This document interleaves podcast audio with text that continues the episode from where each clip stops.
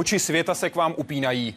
Mám plnou důvěru ve vaši odvahu, oddanost službě a dovednosti v bitvě. Nesmíříme se s ničím menším, než s úplným vítězstvím. Řekl vojákům americký generál Dwight Eisenhower těsně před vyloděním v Normandii 6. června 1944. Plány spojenci chystali roky, vyvíjeli nové zbraně, cvičili vojáky a také klamali nepřítele. Od dní D Němci dopředu nevěděli. Díky komu a čemu se podařilo operaci utajit a jaké úkoly měli Čechoslováci. Ptejte se vojenského historika Lubora Václavu. Přeji vám hezký večer.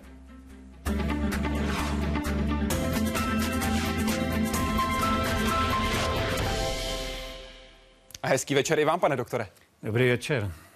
Ptát se můžete během celého vysílání Hyde Parku ČT24. Všechny kontakty najdete na právě takovém webu www.hydeparkčt24.cz. Můžete si vybrat web, Facebook, můžete poslat sms využít telefon, poslat svůj dotaz přes Twitter, přes Skype, případně přes Google+.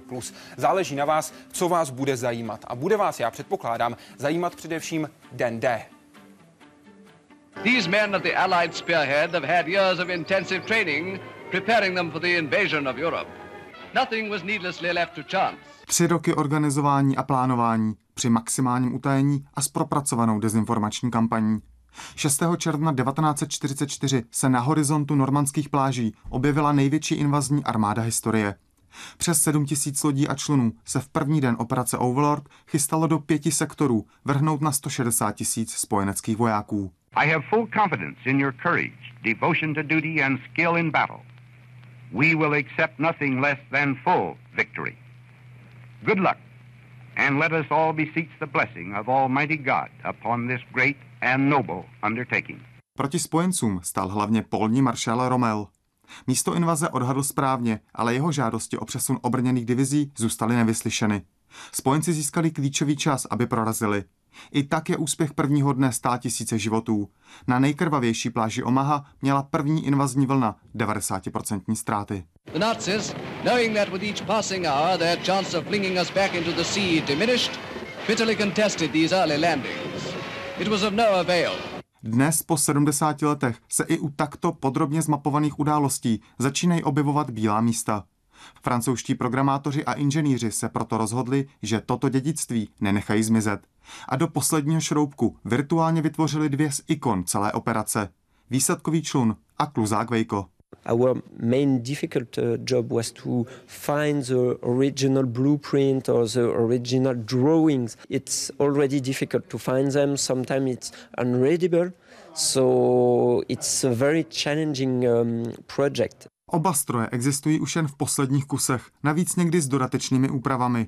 Člun téměř celý z překlišky a kluzák ze dřeva a látky, kterému Britové z pohledu češtiny říkali zcela trefně Hadrian. When I saw it for the first time, I said, no, it's impossible, it couldn't fly, it's so, it's just made of fabric and wood and people told me, no, no, it was really used to bring soldier at the back of the line. Dva stroje, jejichž důmyslnost pomohla ke zdaru celé operace a také k tomu, že jeden z nejslavnějších projevů historie zůstal jen na papíře. Naše výsadky v oblasti Šerbúru a Leávru nedokázaly získat uspokojivou oporu a já nařídil stažení vojsk.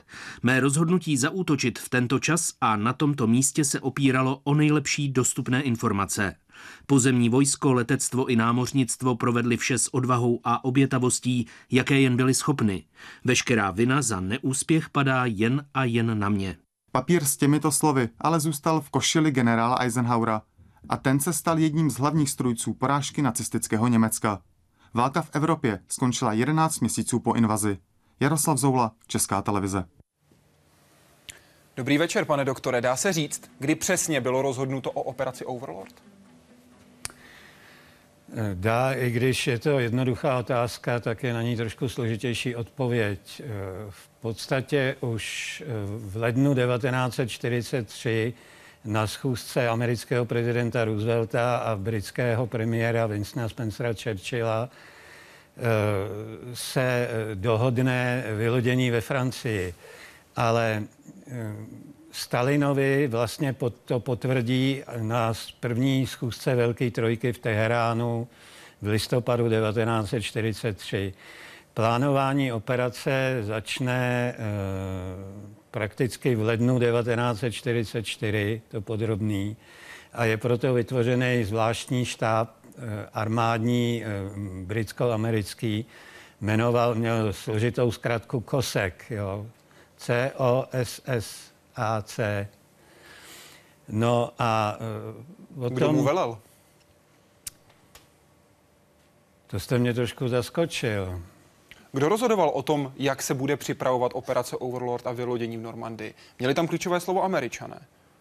Ne, byla to spojená akce britsko-americká. Třeba tu námořní část operaci Neptun zajišťovali společně, ale velitelem byl britský admirál Ramsey. Jo.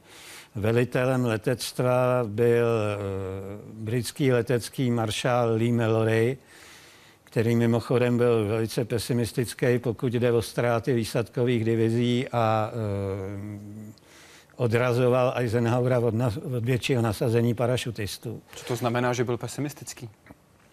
No, že budou obrovské ztráty a, a že to je elitní druh vojska, eh, který takový ztráty neunese. Jo.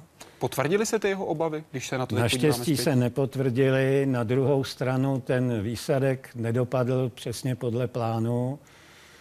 Eh, dokonce si troufnu říct, že úspěšnější byla šestá britská výsadková divize, která zajišťovala to východní křídlo invaze. Eh, ta skutečně dobila ty mosty přes řeku Orn a přes ten kanál Sken, to je ten slavný Pegasus Bridge, jo.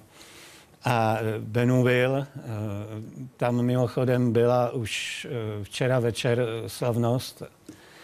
A ten, ty dvě americké výsadkové divize, 82. a 101. byly bohužel vysazeny velice eh, roztroušeně na tom vlastně eh, západním křídle a ono ale všechno špatný k něčemu dobrý. To, jak byly roztroušeně vysazený a velice pracně se dávali dohromady, tak e, zase zmátlo Němce, nevěděli, kde proti něm mají začít protiútok. Zmatení Němců. Na to byla připravena speciální operace. Jak ano. se podařilo, pane doktore, den D utajit do poslední chvíle? Kolik lidí znalo detaily operace Overlord dopředu? A kolik lidí stála tato informace život? No, takzvaná operace, operace Fortitude, to bylo vojenským termínem operační zastírání, to znamená e, matení protivníka, podsouvání mu, já nevím, úmyslu vylodit se e, v Norsku nebo v Dánsku, nebo vůbec ve Středomoří, nebo naopak v Jižní Francii. A tahle operace prakticky startuje od, na začátku roku 1944. Kolik lidí přesně bylo zasvěceno do uh, tajemství operace Overlord, uh, není přesně známo. Dá se to eh, odhadnout? Dá se to odhadnout. Byly to stovky vyšších důstojníků. Ale staly se takové věci, jako že 27. dubna 1944 při americkém nácviku na vylodění v Jižní Anglii hrabství Devon byl ten eh, invazní konvoj napadený německými rychlými torpédovými čluny. Těch člunů bylo devět a podařilo se jim potopit tři eh, výsadkové lodě. Eh, přišlo o život asi 750 amerických vojáků a námořníků, víc než kolik jich potom v den D padlo na Utahu, na pláži Utah. Jo. No a tam se stalo, že většina z nich utonula, a mezi nimi byli tři nebo čtyři důstojníci, kteří byli takzvaný Overlord Men, to znamená, že znali tajemství operace Overlord. Načež vypukl strašný poprask a lovili se mrtvoly z moře, protože byly obavy, že někdo z těch důstojníků jenom spadl do moře, byl vyloven Němci, protože oni si nějaký zajace urovezli, no a že promluví. Jo. No, pak se e, Britům a Američanům ulevilo, je to krutý a cynický, ale když vylovili mrtvoly těch důstojníků z moře. Slepton Sands se jmenovalo to místo, kde se tohle stalo. Bylo to utajované dokonce až do 60. let. V rámci té operace také spojenci obětovali vlastní lidi, které, které nechali spadnout například do holandských sítí, tak aby podali vadné, chybné, matoucí informace. Kolik takových lidí bylo, kteří se takto obětovali pro takovýhle cíl? No, eh, já jsem tohle říkal v historii CS před ano. 14 dny a byl jsem potom některými svými kolegy upozorněn, že to není tak zcela jistý. Ta, uh, holand, ta holandská, nizozemská odbojová síť byla infiltrovaná gestapem a uh, holandští odbojáři dokonce po válce před britským civilním soudem žalovali organizaci SOE, Special Operations Executive, za to, že ty parašutisty schazovala, ačkoliv věděla, že ta sítě je infiltrovaná a že je vydává gestapu. Ale ten soud nevyhráli protože se jim nepodařilo dokázat, že to uh, velení SOE vědělo. Jo. Doplním, že SOE, Special Operations Executive, byla zvláštní sekce britské spravodajské služby MI6, která byla založena v červenci 1940 na poput Winstona Churchilla. Když se bavíme o tom, jak unikaly nebo neunikaly informace o Overlord, o operaci Overlord, kdo byl Lidl Hart a jakou se hrál roli tři měsíce před operací? Little Hart byl slavný anglický vojenský historik a teoretik, eh, autor eh, velkých dějin první světové války, ve který on bojoval. A byl to velice uznávaný vojenský teoretik ve 30. letech. Eh, on byl nějakou dobu poradcem Churchilla, i když byl Churchill v opozici. Jo. A on byl tím, kdo se dostal k informacím o Overlord, velmi tvrdě je kritizoval, napsal kritickou analýzu, kterou přinesl mimo jiné novináři, který byl tedy zároveň zapojen do té vojenské mašinerie ve Velké Británii. No jo, ale zaplať pámbu, eh, ta zastírací operace eh, fungovala. Eh, fungovala i prostřednictvím dvojitých či možná trojitých agentů. Nejslavnější z nich byl Eh, Španěl jménem Juan Pujol, eh, krycí jméno Garbo, který se původně dal k dispozici eh, německý vojenský rozvědce Abwehru, pak byl nespokojený s tím, jak si ho neváže a málo ho platí a pak se dal k dispozici Britům a nakonec v britském zájmu posílal falešné informace Němcům. Jo. Takže se takhle převlékali kabáty. Pane doktore, jaké byly priority, cíle a zájmy jednotlivých velmocí chystajících otevření druhé fronty? Churchilla, Roosevelta a Stalina. Co si kdo z nich od toho sliboval? Jaké měl představy? V čem kdo musel ostatní ustoupit? Bylo vylodění v Normandii kompromisem? Pozice jednotlivých hráčů? No, Winston Churchill. Svým způsobem kompromisem bylo. Eh, Winston Churchill, eh, to je známá věc, prosazoval vylodění na Balkáně, Proč právě tam? No, britský imperiální zájmy eh, středomoří, či chcete středozemí, byla britská sféra vlivu. A pokud prosazoval vyložení v Řecku, tak Řecko bylo tradičně spojencem Velké Británie ve Středomoří. Jinými slovy, chtěl si chránit svoje poválečné zájmy. Ano, dá se, dá se říct. Nebo vůbec globální britský zájmy. Jo. Můžete říct, alespoň také, jak se na to ptal jeden z našich diváků, jestli ty kroky Vincenta Churchilla směřovaly už do toho poválečného období a snahu získat kontrolu nad střední Evropou, potažmo západní Evropou, aby nepadla do rukou Sovětů? No, Churchill byl politik, který si například uvědomoval, co to znamená, že sovětská armáda osvobodila všechny hlavní města eh, států střední Evropy. To je ten jeho eh, slavný dopis, který píše ale už prezidentu Trumanovi a Eisenhowerovi, eh, vrchnímu veliteli spojeneckých sil v Evropě, eh, kde je zapřísahá, už jsme nechali eh, Rusům Vídeň a Budapešť, nenechme jim aspoň Prahu. Jo. To, že Praha nebyla osvobozená Američany, za to můžeme poděkovat především Eisenhowerovi a jeho podřízenému Omaru Bradleymu, který přímo zakázal Petnovi, aby z Plzně táhl na Prahu. Jo. Z Plzně do Prahy je to 88 kilometrů po silnici. 6. května ráno byli američani v Plzni. Jak dlouho by jim to trvalo, eh, to jsou odhady, ale eh, je známý, že eh, Petn, Petn chtěl, bažil potom získat slávu za osvobození Prahy. A údajně telefonoval Bradleymu a řekl mu, Brede, až ti příště zavolám, bude to z budky na Václavském náměstí. Jo.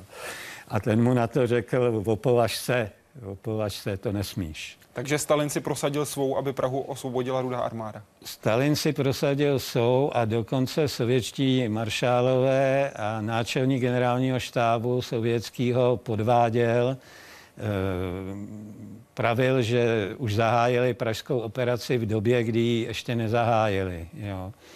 To, to jde od toho šestého. Vlastně Sověti ji zahájejí až sedmého. Jo. Takže ano, samozřejmě.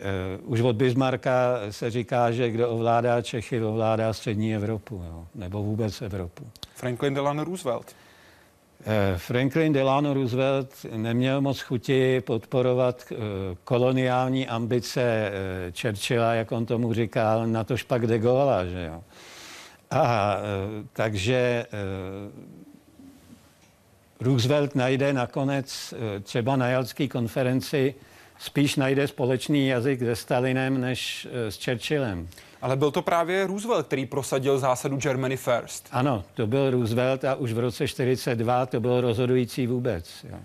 Jak se mu to podařilo prosadit především přes americké admirály, pro které byla důležitější válka v Pacifiku, dobytí Tokia daleko spíš než dobytí Berlína? No, podařilo se mu to už v roce 42 a e, první operací vlastně v rámci této strategie byla potom operace Torch, neboli pochodeň, vylodění v severní Africe.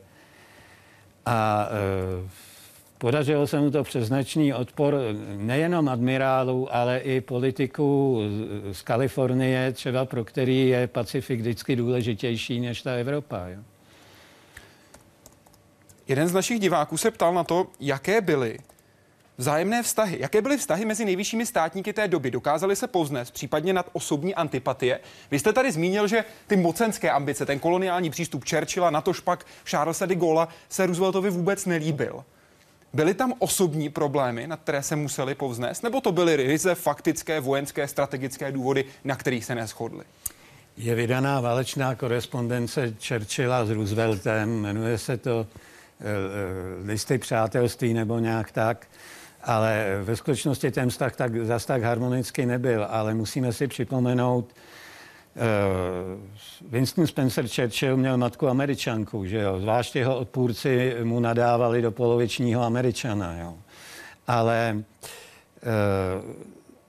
já miluju následující historku. První schůzka uh, přijedou, přijede Eh, Roosevelt, který byl z dnešního hlediska vlastně vozíčkář, že jo, eh, na, ten britský, na tu britskou bitevní loď na návštěvu za Churchillem, je to u kanadských břehů, a ty Filipínci ho dotlačí Roosevelta do Churchillovy místnosti na té bitevní lodi a Churchill tam není, jo. jenom se vozívá nějaký zvuk. Churchill se právě sprchoval a vejde do místnosti zahalen pouze do svého doutníku a do kouře z toho doutníku. A Roosevelt, který byl v tomto puritán, mává zuřivě na ty Filipínce, aby ho otočili na ty jezdící židly. A Churchill dokázal být někdy velice vtipný a pohotový. Pravil, jen račte dál, pane prezidente, Británie nemá před svými spojenci co skrývat. Tuhle historku mám moc rád. Winston Churchill také říkal, že ten nejtěžší kříž, který musel za druhé světové války nést, byl ten lotrinský, což vyjadřoval jeho vztah zase k Charles de Gaulleovi. Ano, to připomněl dneska historik Jiří Rajlich i v té reportáži eh, z Normandie, kterou komentoval. Kdy se dozvěděl Charles de Gaulle o invazi do Normandie? No, to je právě to. Až když už byla v běhu. Jo. Až když už byla v běhu a nechtěli ho tam pustit dlouho. A jaký dostal tedy úkol? Co dostal od spojenců za úkol francouzský prezident, do jehož země se chystali desetitisíce, statisíce vojáků. V podstatě dostal za úkol, aby připravil francouze e, e, psychologicky na tu invazi a na to, že při ní budou i oběti civilní. Jo. A měl projev teda do rádia, ale do Normandie se dostane až po té, co bylo osvobozený Baje jako první větší město. Já si osobně myslím, že ten slavný projev z Baje původně měl de Gaulle pronést Ken, jenže Britové nedobili Ken, měli ho dobít v den D plus 1 a trvá jim to v podstatě pět týdnů. Mimochodem, Ken je potom ten kloup té německé obrany v Normandii a byl to velký průšvih, že se nepodařilo dobít a téměř to vedlo k odvolání velitele pozemních sil v Normandii, britského maršála Montgomeryho. Zeptám se možná velmi laicky, ale proč zrovna Normandie? Proč se spojenci nevylodili například v Polsku? Bylo by takové vylodění více riskantní s ohledem na náročnější logistiku z Velké Británie? Němci tento útok přeci čekali. No, to je hodně laická otázka. Pojďme na tu na ty strategické důvody, proč no, právě tohle strategický důvod hlavní je jakákoliv, tomu se říká kombinovaná operace vylodění z moře eh, a ze vzduchu. Jo. Eh, musí mít letecký krytí, musí mít ten útočník eh, převahu vzdušnou. Eh, ne všechny britský a americký letadla měly takový dolet jako famózní stíhačka P-51 Mustang americká, která doletěla 1650 kilometrů z anglických ostrovů až na Prahu. Jo. Spitfire takový Spitfire dolet takový dolet neměli. Spitfire měli limitovaný dolet. Eh, to byl vlastně určující faktor pro výběr místa invaze, eh, aby tam dosáhl ten letecký deštník nad ty invazní pláže. To s tím Polskem to mě pobavilo, jako jak by uskutečnili eh, na Baltu invazi. Jo. Tohle byl spíš příklad, protože mluvilo se také o Norsku. Ostatně Mluvilo. chystalo se, pokud jste zmiňoval tu operaci, utajenou operaci, která měla maskovat invazi a operaci Overlord, tam měla dvě fáze, sever a jih, respektive dvě to je části. operace Fortitude. No. Ano, přesně tak, operace Fortitude, v rámci které se cvičilo mimo jiné s exilovou armádou norských jednotek útok, to znamená vylodění v Norsku. Byla ano. to reálně varianta, nebo to byl jenom klamný manévr? Podle mě to reálná varianta nebyla. Podívejte se, Norsko eh, přece jenom je dál britský letadla tam eh, doletěly ze Skotska, že jo. Jak se ukáže potom třeba při leteckém útoku na Bismarck, jako eh, účinně tam doletí, ale přece jenom to bylo dál a navíc teda podmínky na severu Norsku asi byly, myslím, hlavně povětrnostní, mnohem méně spolehlivý, než teda prostě do té Normandie to bylo blíž. Nejblíž to samozřejmě bylo na Padokale a právě tam Němci ten útok předpokládali. Proto se tam opevnili. No, oni opevňují eh, i tu Normandii, že jo, ten atlantický vál šel od Norska až po francouzsko-španělské hranice. Nepodařilo se ho ale dokončit. Nepodařilo. Kdyby Nepodařilo... se stihl dokončit podle vašeho názoru, jak dlouho ještě Němci potřebovali, aby skutečně postavili pravý atlantský val, tak jak ho plánovali? No, to je eh, spekulace. Podle mě by jim to trvalo eh, snad ještě dva roky. Zajímavý je, že do toho atlantického valu osadili eh, kořistní zbraně, konkrétně československý kanóny, ukořistěný tady v roce 1939. V Long je slavná baterie, která má škodovácký kanóny a pokud navštívíte Normandii a e, budete mít francouzského průvodce a ten zjistí, že jste Čech, tak vám to patřičně zdůrazní. Pane doktore, proč byla operace o 24 hodin posunuta? Kvůli špatnému počasí? A jak dobře uměli předpovědět vhodné počasí pro vylodění? Eh, no, byla posunuta, ano, kvůli špatnému počasí. Eh, tam totiž bylo jedině eh, velice úzký okno a vzal si to riziko na sebe hlavní meteorolog britského královského letectva, myslím, že byl plukovník Stek, se jmenoval, jo. A ten je ten, který nakonec ubezpečí Eisenhowera, že toho šestého by se to počasí mělo zlepšit. Ale e, přispělo k tomu taky to, že další to okno, kdyby se vzhledem k měsíci a přílivu a odlivu to mohlo uskutečnit, bylo po, až potom za 14 dní. A teď si představte, že by se to o 14 dní e, odložilo a zrovna z 19. na 20. přijde ta obrovská bouře, která zničí ten americký přístav Malberry. To by dokázali, Němci, dokázali Němci takto předpovídat počasí jako spojenci? No, eh, ano i ne. Eh, takhle. Eh, Doplním tedy tu otázku. Je pravda, že Erwin Rommel odjel z fronty, z Normandie, ano. protože věřil, že počasí je natolik špatné a že se nevylepší, že invaze prostě nepřijde? Ano, a jel slavit narozeniny svý ženy jo, do Německa. Uh, ano, Obě strany měly meteorologické základny hodně daleko na severu, na Špicberkách. Dokonce se tam ty meteorologové navzájem napadali. Jo. A málo se ví, že němečtí armádní meteorologové prodělávali výcvik v Krkonoších na Zlatém návrší. Jo. Ale Eh, tyhle možnosti měly obě dvě strany. Na druhou stranu eh, spojencům strašně pomáhala ta letecká převaha a skutečnost, že eh, německý průzkumný letouny vlastně neodhalili v té jižní Anglii ty přípravy k invazi. Jo. Když hovoříte o té vzdušné převaze, tak doplním čísla. Němci ty mohli denně vybavit zhruba 319 bojových letů, zatímco spojenci až 14 tisíc. 319 Takže... je to, kolik vypravili Němci 6. května. A, ano, tak, pardon, Oni to potom zvyšují samozřejmě. Postupně, ale číslo. nedostáváme se na tisíce. Stále no, ale je to strašný nepoměr k těm více než 14 tisícům bojových letů uh, spojenců hned první den. Na webu se vás ptá Ruda Černý. Spojenci těsně před vlastním vyloděním uskutečnili výsadek mnoha tisíc parašutistů do týla obrany pobřeží. Jak byli tito parašutisti vycvičeni? Byl na ně nějaký kvalitní výcvik? Byl na nějaký kvalitní výcvik tolika lidí čas? Jak účinná byla jejich mise? Hovořil jste o tom, jak cení to byli lidé. Byli všichni skutečně vycvičeni dobře, dostatečně? No, podle mého mínění byly ty, eh, ty dvě americké výsadkové divize byly založeny už v roce 42, na ten výcvik měli relativně dlouho času. Jo. Britští výsadkáři zase měli víc bojových zkušeností jo. a navíc si spojenci vyzkoušeli výsadky už v severní Africe, i když mnohem menším měřítku, a při vylodění na Sicílii. To vylodění na Sicílii to řekl při komentáři toho přímého přenosu z Normandie velice správně letecký historik Jiří Rajlich. Vlastně bylo zkouškou, respektive z chyb, který udělali při vyloďování na Sicílii, se spojenci poučili a už je nezopakovali v té Normandii. Ty parašutisti byli vycvičený dobře. Jiná věc je, že třeba americký parašutisti zcela nesmyslně sebou táhli 60 až 80 kg, dokonce každý musel níst e, minometný granát. A e, když spadli do toho Němci zatopeného terénu v Normandii, tak se docela prostě, ač na pevné zemi, tak se utopili v těch bažinách řeky Merderet.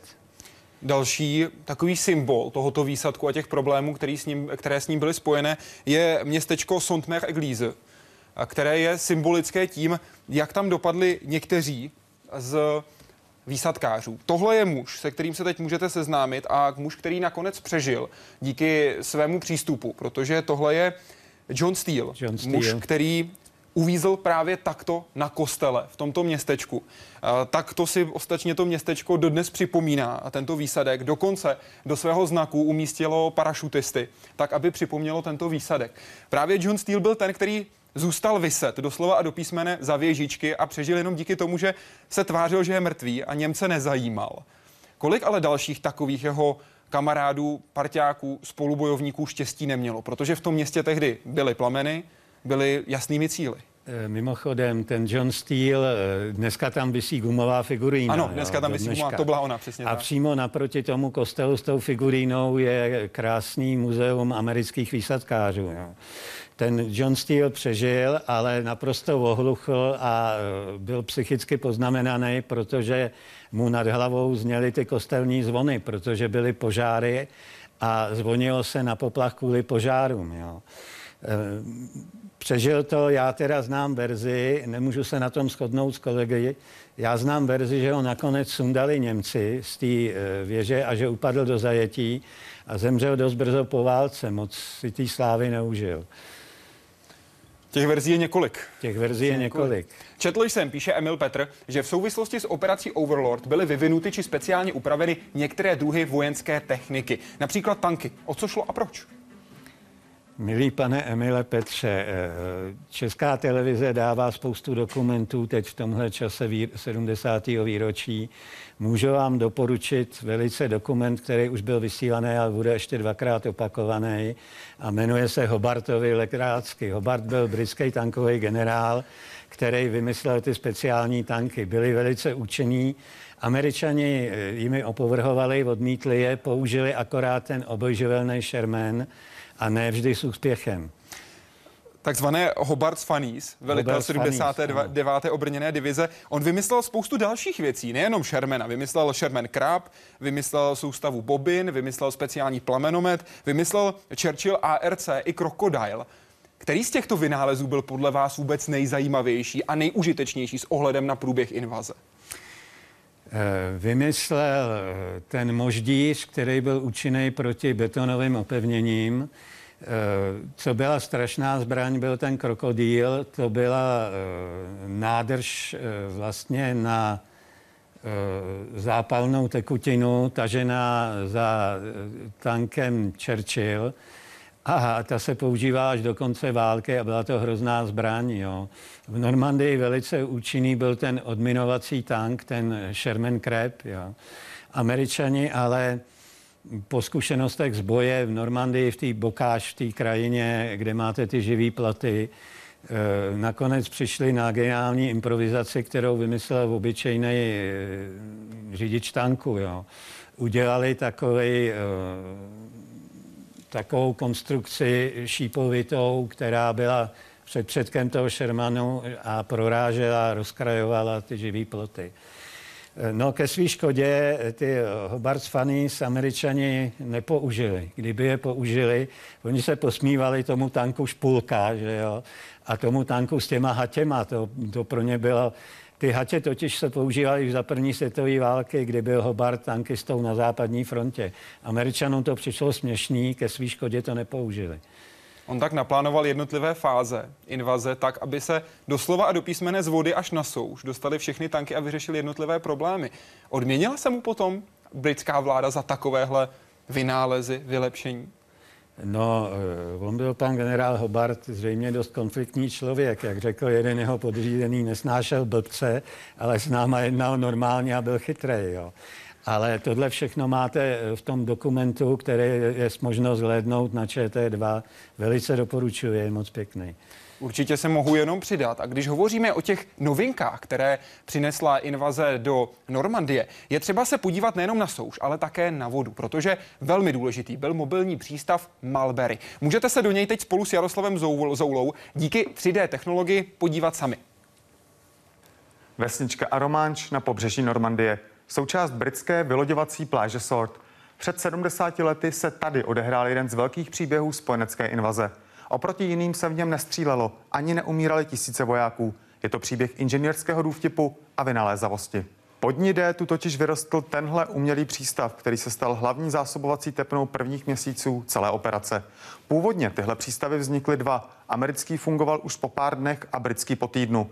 Americká rychlost ale byla na úkor preciznosti, takže první velká bouře po dvou týdnech jejich přístav zcela zničila. Z Velké Británie sem připluly tyhle duté betonové kvádry, takzvané kesony.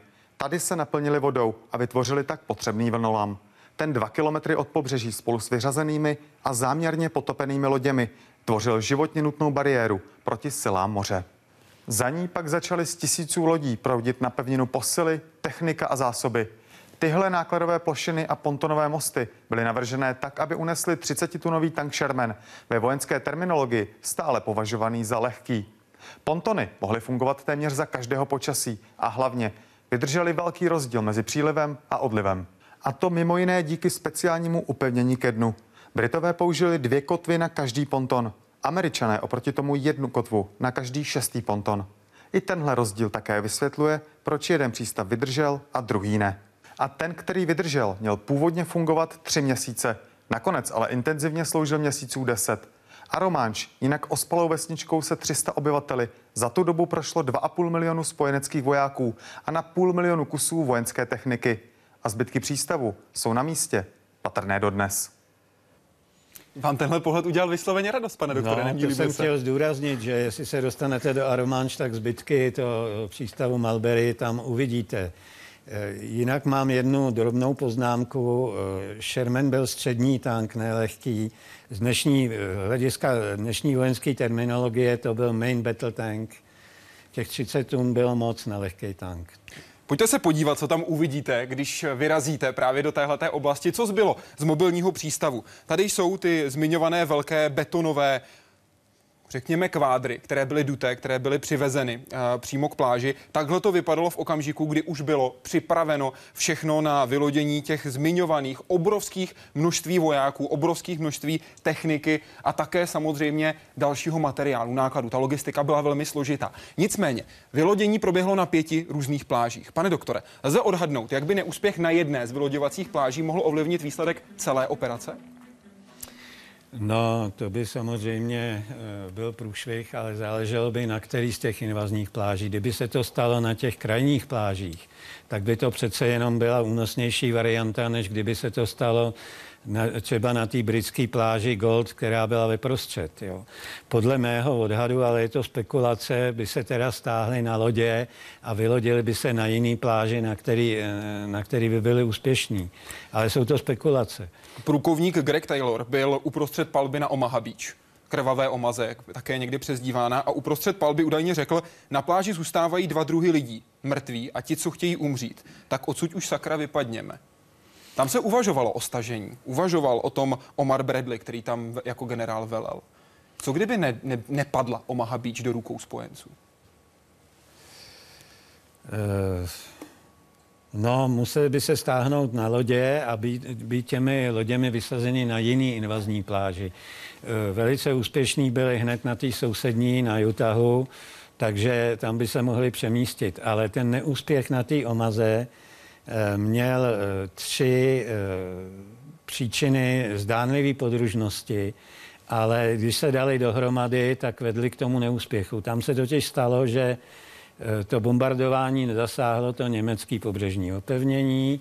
Potom se stalo, že byly ty Shermany DD Duplex Drive, ty obojživelný, vysazený daleko, pět kilometrů od břehu.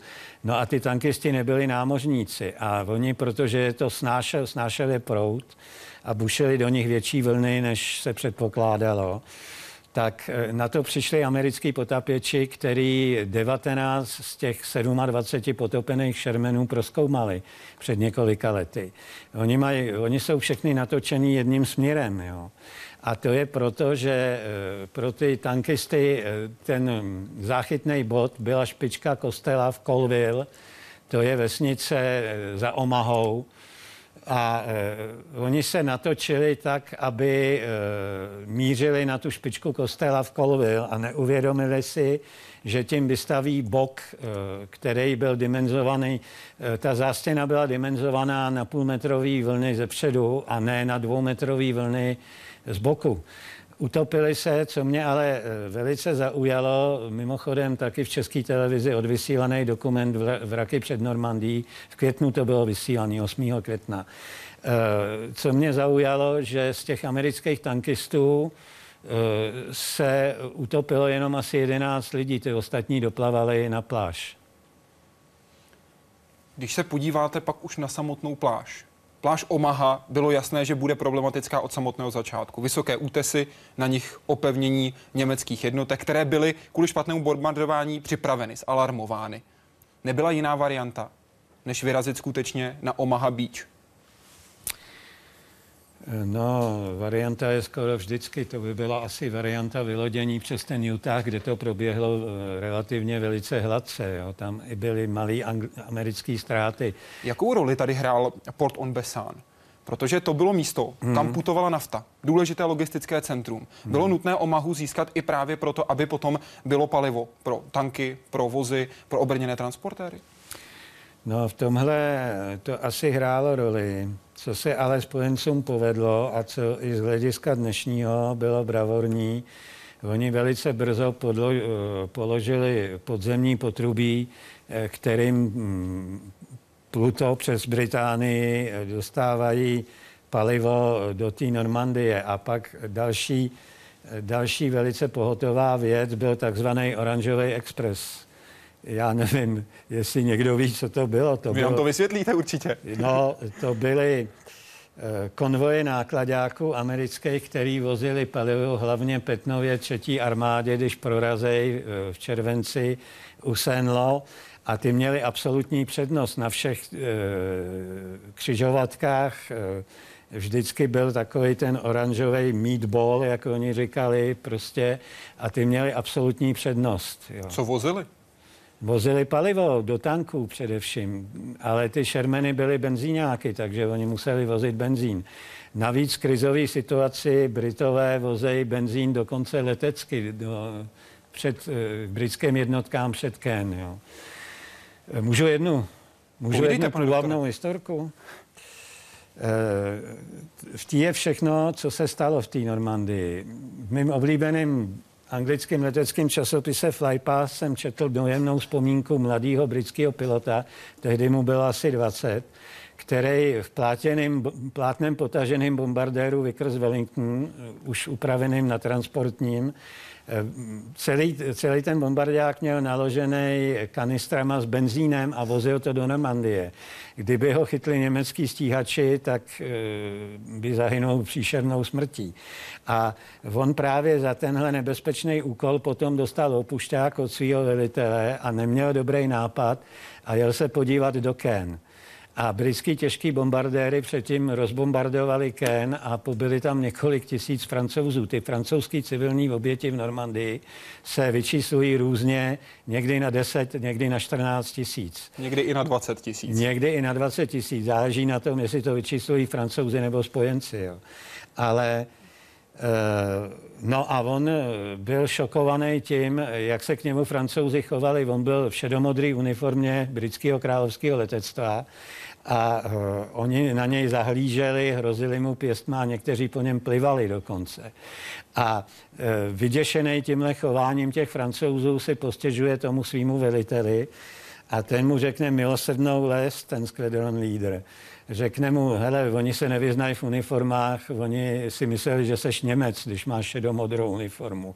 A to byla milosrdná lež, protože ty francouzi velice dobře věděli, že patří ke královskému letectvu. Ostatně to bombardování Ken velmi těžce a velmi tvrdě kritizoval Charles de Gaulle, ano. že tohle byl skutečně jeden z těch důvodů, proč se francouzi částečně proti spojencům postavili. Byť samozřejmě jejich sabotážní jednotky, co se týká Jižní Francie a podobně, se hrály výraznou roli. Ale ten postoj veřejnosti to výrazně ovlivnil. Daniel, já bych neřekl postavili, ale proč eh, Proto tam bylo to částečně. nebyly tak vřelý, nebo část francouzského obyvatelstva měla spojencům za zlý ten nelítostný postup v Normandii. Tam je skutečně minimálně 10 tisíc eh, civilních obětí při bombardování, ale i dělostřeleckým postřelování třeba z lodí. Jo. Teď jsem to myslel spíš v té rovině uvažování, zdali náklonost nebo nenáklonost. No a navíc, eh, já si to troufnu říct, eh, francouzi měli větší sympatie k američanům než k Britům, což je daný historickýma antipatiema britsko-francouzskýma, ale taky tím, že francouzský děti velice dobře věděli, že od američanů dostanou žvejkačky a eh, slečny, že dostanou najlonky a cigarety, tohle všechno američani vozili sebou. Jo a čokoládové tyčinky. Dobrý večer. Přeje Romana Jirková. Jakou roli se hráli Čechoslováci v operaci Overlord? V jakých jednotkách bojovali a s jakým výsledkem? No, eh, z Čechoslováků se bezprostředně prvního dne účastnili operace Overlord pouze tři jedinci. Všichni už jsou mrtví. Nejznámější je z nich eh, pan generál Miloš Knor, který zemřel, není to tak dávno ve Spojených státech. Ale od prvního dne invaze eh, československý letecký stíhací wing, všechny tři stíhací perutě, které jsme měli, 310. 312. a 313. hlídkuje nad invazními plážemi a ty jsou tam až do 3. července každý den eh, většinou dva až tři bojové lety a hlídají ty invazní pláže. S chodou okolností hlavně tu pláži, na který dneska byla ta slavnost, to je tu krajní eh, britsko-francouzskou pláž Sword a zaznamenali tam úspěchy 8. května Eh, se jim podařilo sestřelit eh, tři německé letadla a pět poškodit. Z 12 člení německé formace dvě třetiny eh, zahnali prostě.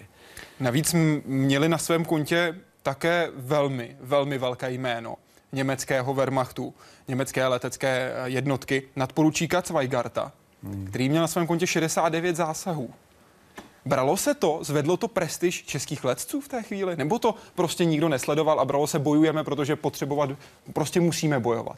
Řešilo se to v té chvíli?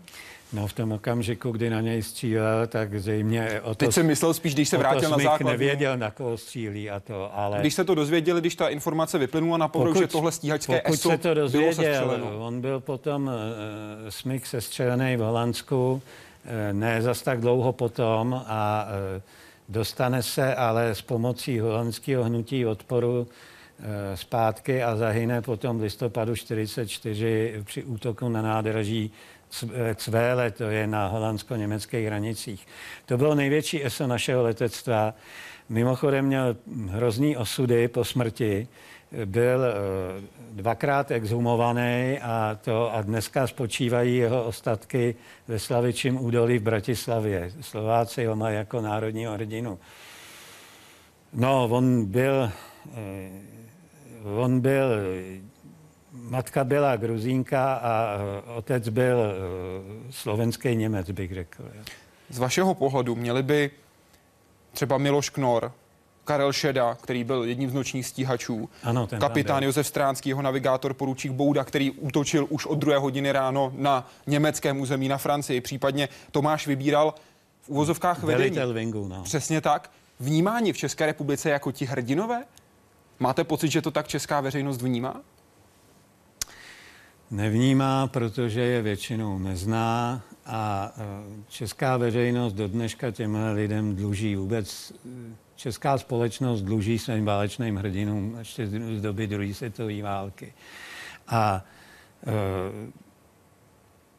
helejte, když si mě zatáhl můj americký kamarád, letecký historik, teda strašně chtěl vidět film Tmavomodrý svět, a film se mu strašně líbil a když jsou tam ty prostřihy na, na Mírov, eh, na věznici po válce a jak tam týrají eh, bývalý lece z Anglie, tak eh, my jsme potom filmu šli do hospody a on mě, řík, on mě říkal velice dojatě, říkal, ale to je hrozný, jak se ty stráže v té věznici, jak se ty rusové k ním chovali.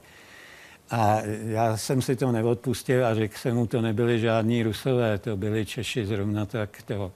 A on se, on se rozplakal, on říkal, to je něco, co nepochopím. Kolik Čechoslováků bylo v československé bojové jednotce na konci války? Protože Čechoslováci měli problém doplňovat svoje řady. Z Evropy se utéct nedalo. Čechoslováků, kteří už byli před válkou za hranicemi, za stolik nebylo. Kolik bylo skutečně Čechoslováků v Čechosloven- československých jednotkách a kolik z nich už mělo nějakou zkušenost s Wehrmachtem? Eh, československé letectvo eh, ve Velké Británii v časovém řezu v lednu 1945, kdy bylo jako početně nejsilnější, má něco přes 1500 lidí. Jo. Eh, to je letový personál i mechanici v tom včetně.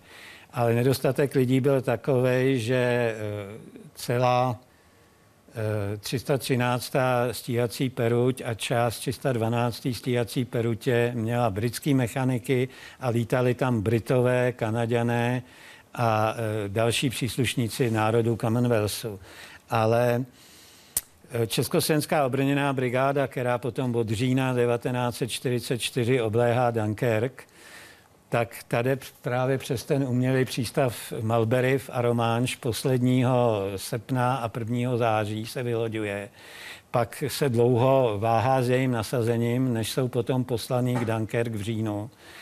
A právě zkušenosti s velkými ztrátami při nasazení polské obrněné divize, eh, při tom uzavírání tý, eh, toho obklíčení Němců u Fales, ty Poláci utrpěli veliké ztráty a Poláci ale měli čím je nahradit. Jo. Poláků bylo ve Velké Británii třikrát a čtyřikrát tolik, co Čechoslováků. Nahrazovali je taky ze zajatců?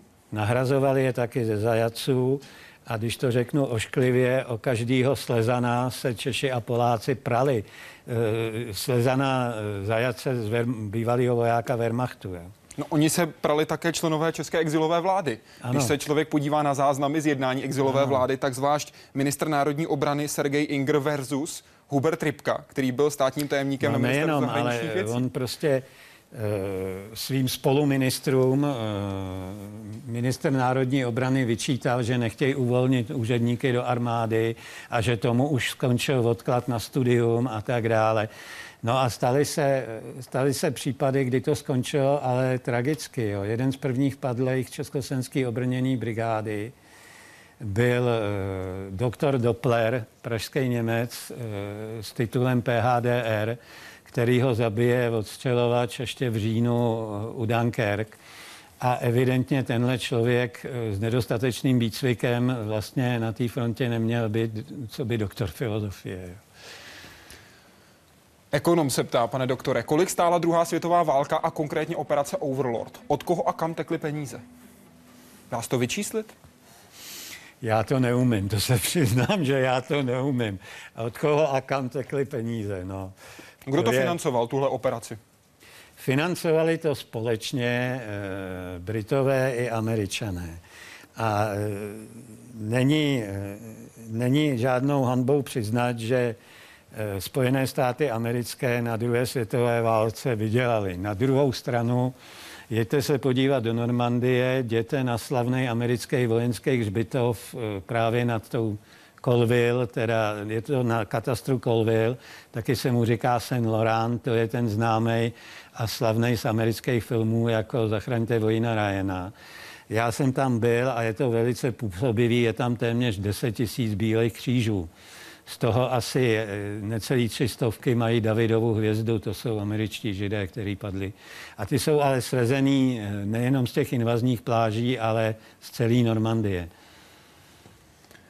Jak se vyvíjel a vyvíjí pohled na D-Day v letech po válce až do současnosti? Jaký pohled na něj byl v různých regionech světa? Na jeho důležitost, nutnost, přínos, načasování i určení místa provedení? Já začnu od konce. Pokud jde o tu úspěšnost, tak ano, to se cenilo ještě za války. Dokonce i Stalin vyslovil hlasité uznání. Jo. Ale ten pohled se po válce samozřejmě proměňoval. A já si troufnu říct, že eh, čím větší časový odstup, tím větší pompa při těch oslavách. Jo. Odpoledne jsem se díval mimochodem na vašem kanále ČT24. Jsme k tomu měli speciální vysílání. No jo, tak já jsem to samozřejmě sledoval, eh, ale třeba při projevu francouzského prezidenta Holanda už jsem to nemohl vydržet. Jo. Proč ne? To byl typický francouzský projev. Eh, Co to znamená? Neuměrně dlouhý a uh, ovšem možným, včetně týrání žen. Jo. To, to, e, co jsem viděl, ty čestní hosty na tribuně, tak uh, ty už byly taky z toho unavený. Jo. Ale celkově vítáte, že se dělají takhle velké oslavy? Samozřejmě, samozřejmě ti, ty veteráni Uvědomte si, že ty veteráni jsou 90-letí pánové. Jo. Vůbec ty nejmladší z nich, kterým tehdy bylo 18, tak těm je 88. Jo. A já třeba v obdivu 92-letého anglického veterána, který včera se skočil u, u toho Pegasus Bridge. Jo. To je Pegasus, to byl okřídlený kůň, znak britských parašutistů. Tam je nádherný muzeum. A můžu o těch muzeích něco říct? Jestli vás mohu poprosit, určitě. Eh, já jsem naposled v Normandii byl v roce 2009, tehdy tam bylo 26 muzeí eh, vylodění a eh, operace teda Overlord. Dneska jich bych si typnul je ještě o pár víc. Jo. Které stojí za návštěvu nejvíc? Dejte nám jeden tip, pane doktore, kam vyrazit? Jeden typ dám těžko, ale souborně všechno je v v roce 94 bylo výročí 50. Že jo, a byl otevřený tehdy velice moderní muzeum, takzvaný memoriál, a to je v Ken. Jo. Ale já mám skoro radši eh, muzeum v Baje a nově rekonstruovaný muzeum eh, v Aromanche, a pak je zajímavý a úplně nový kanadský muzeum, to jsem viděl poprvé až v tom roce 2009. To je za tou pláží Juno a je, velice, je to velice moderní budová expozice. Tip pro naše diváky. I za něj vám děkuji, pane doktore. No, stojí to za to je do Normandie, ale nejezděte tam teď. Jo. Te, teď i ty ceny. Mimochodem, průměrná vstupenka stojí e, kolem stála v roce 2009 v září 5 euro. E, dneska v souvislosti s výročím si troufnu říct, že to bude násobek. Děkuji za rozhovor, pane doktore. Není zač. Já děkuji za pozvání. Příští pátek tady pro vás bude další více zaměřené společenské téma. A kdo bude jeho hostem?